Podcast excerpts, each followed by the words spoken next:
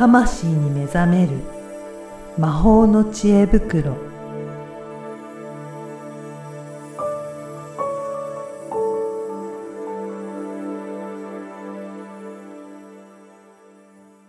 こんにちは、小ラボの岡田です。こんにちは。リアルスピリチュアリスト橋本由美です。ゆみさん、今回もよろしくお願いしよます。ろしくお願いします。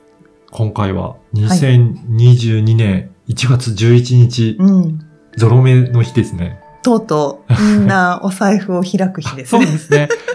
ね、前回もね、お財布の話しましたけど、皆さんどうですかね？ねまあ、はいちょっと今回はって人はね、3月、確か26だったと思います、次が。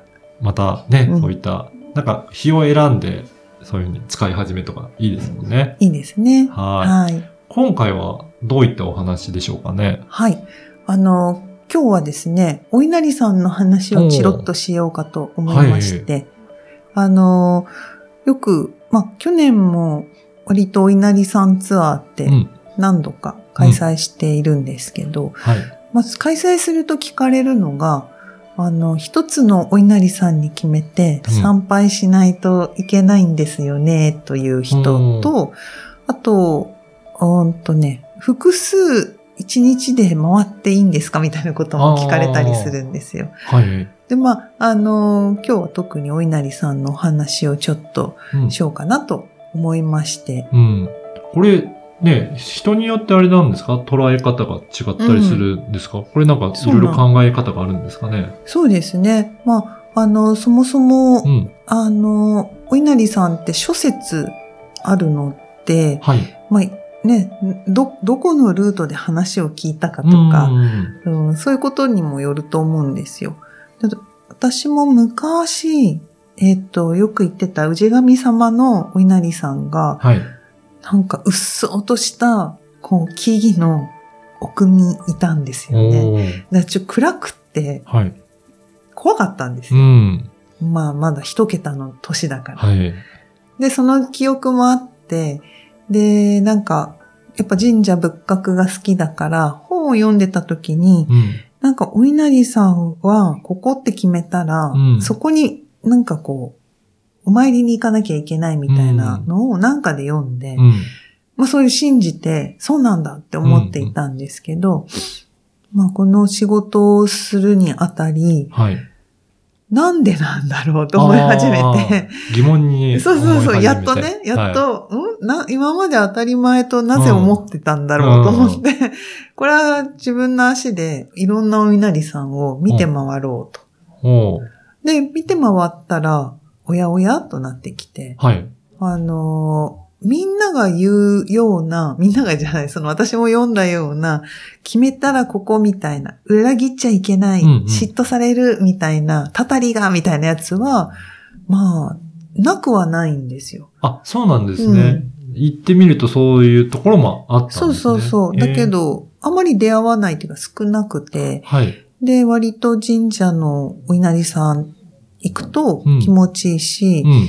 あの、すごく、やっぱり現実的にうん。いろいろ動いてくださる、うんエネルギーが多いので、まあ、かなり活用というか、お願いというか、うん協力いただくっうん、うん。ていうことが、うんまあ、やりやすいわけなんですよね。えー。あ、じゃあ、お参りした時にそういう感覚を受ける、えーお稲荷さんの方が多かったっていう感じですか？そうへー。で、これ、あの、本当諸説あるんですけど、あの、いろいろまあ調べていったら、はい。神社系とうん。お寺系のお稲荷さんっていうのがああ、って、はい。で、神社系は伏見稲荷大社が神社系で、あ豊川稲荷がうん。寺系と。へえ。で、あの、宇田の御霊の神っていう名前の、あの、お稲荷さんはい。の神様は、祀られてるのがその神様のお名前なんですけど、うん。そのお寺の神様は、えー、ダキニ天って言って、うんあの、チベットの方の、まあ、うん昔鬼神と呼ばれていてですね、うん。あの、人をそのまま食べちゃうと。生きたまま人を食べちゃうっていう、まあそういう女の神様だったんですけど、うんまあ、大日如来との出会いで改心をして、うん。まあ五穀豊穣の神として祀られていると。で、空海が、ああの、まあ、チベット、あっちの方から、えー、真言宗として日本に持ち帰った時に、まあ、その、大金日天五国法上の神様ということで日本に来たと。うん。いう、まあ、そういう歴史が一つあって、まあ、それで、あの、宇田の御霊の神も五国法上とか、まあ、うん商売繁盛って言われたりもしますけど、まあ、もともとはね、商売っていうより、ね、作物が豊かになるのが豊かさだったから、はい。まあ、五国法上というところで、うーんなんていうのかな、その、抱き二点は改心してるんだけど、うん。その、人を食べちゃう女神っていうね、うんところの怖さが、まあ、広まって、うん、なんかそう、嫉妬深いとか、うん。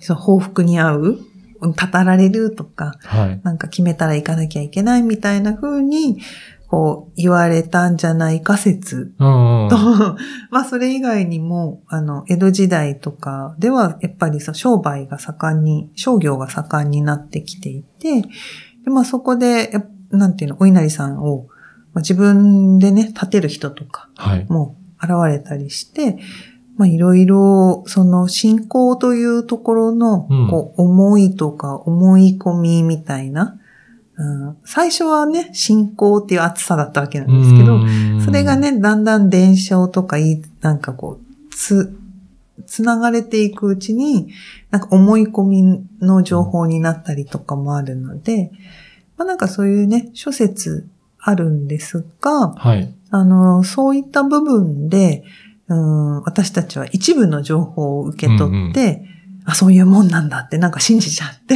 はい。言っただけなんじゃないかとそうい。いううことなんですね。うんだから、ルーツが違うっていうのも、まうんあ、一つあるっていうことですね。そうそうですね。ううんん。で、そこからまあ、なんかいろいろ言い伝えになっていって、うんまあ、そういうふうに思われていくようになっていったっていうんううんところもあるんですね。うん。じゃあ、実際はどうなんですかね？いろいろ回られてみたっていうことですけど。うん。うん。実際は本当に神ちゃんのお稲荷さんうん。はもう全然行っちゃ、行っちゃっていいと思いますっていうのが個人的な感想ですねう。。うんん。じゃあ、本当にいろんなところうん。お参りしてうんいいんじゃないのっていうことですね。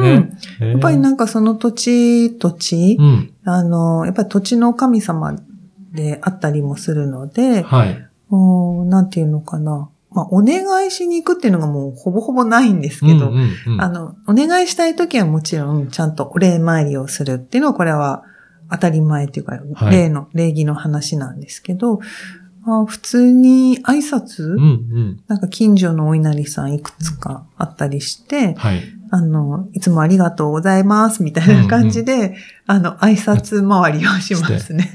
それで、まあ、その、いろいろ行ったところでも、あの、いらっしゃれば、まあ、挨拶して、そこでもお参りするとかっていう感覚で。いろいろ行ってみればいいんですね。うん。だからね、あの、旅行に行って、はい。旅館入ってこんにちはっていうのという感じで同じ、一それぐらいの感覚で。一緒の、はい。うんまあ、もちろんね、聖域だから、あの、そう、気軽には言う言うけど、うんうん。あの、ちゃんとね、礼儀ははい。持って、ペコって、はい。参拝して、うん。お賽銭とかもペロッとあげて、ペロってなんだって感じだけ あの、まあ、ご縁いただいて、ありがとうございます、うん。みたいな。だからもうね、あの、氏神さんみたいな、いるから行っちゃダメっていうわけじゃなくて、まあ、そうのところ行ったら、うんご挨拶のような感じで。お参りしてみればいいんじゃないですかっていうことでですすね。ね。だからなんかお邪魔しますっていう、こんにちは、みたいな感じで。。ご挨拶をしっかり丁寧にしてそうおくといいですうね。ん。もし入ってみて、あ、なんかこの神社、私嫌かも、とかうん思ったら、もうそれは素直に受け取って、はい。あの、あ神社に対して申し訳ないとか、うん。私神社ダメな体質なんだとか、なんかうがった考えをせずに、はい。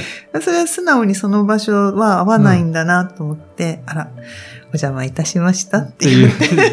失礼みたいな。っていう感じぐらいの感覚でいいですね。そうそうそう。あー余計なんか嫌だとかね。はいはい。あの、本当になんかそういう体質の方で私の知り合いにも一人だけいるんですけど、はい。入れないみたいな人もいるんですよ。でもうそこでもう頭痛くなっちゃう、倒れちゃうみたいな、まあやっぱりそういう体質の方もいらっしゃるので、そういう方はちょっと例外ではあるんですけど、うん一般の方っていうのは、あの、ね、お邪魔したら、こんにちは、お邪魔します。うんうんなんか、来てよかった、ありがとうぐらい言って、まあ帰ると。うんうん。まあ、また、また来たかったら、また来させてくださいって言って、帰ると。いう感じですね。あーうんじゃあもうちょっとね、皆さんも今日聞いていただいた方、うんき気楽な感じでうんご挨拶していければいいんだなってので、うん、あるので、ぜひぜひね、いろんなところで、その土地土地でうんご挨拶して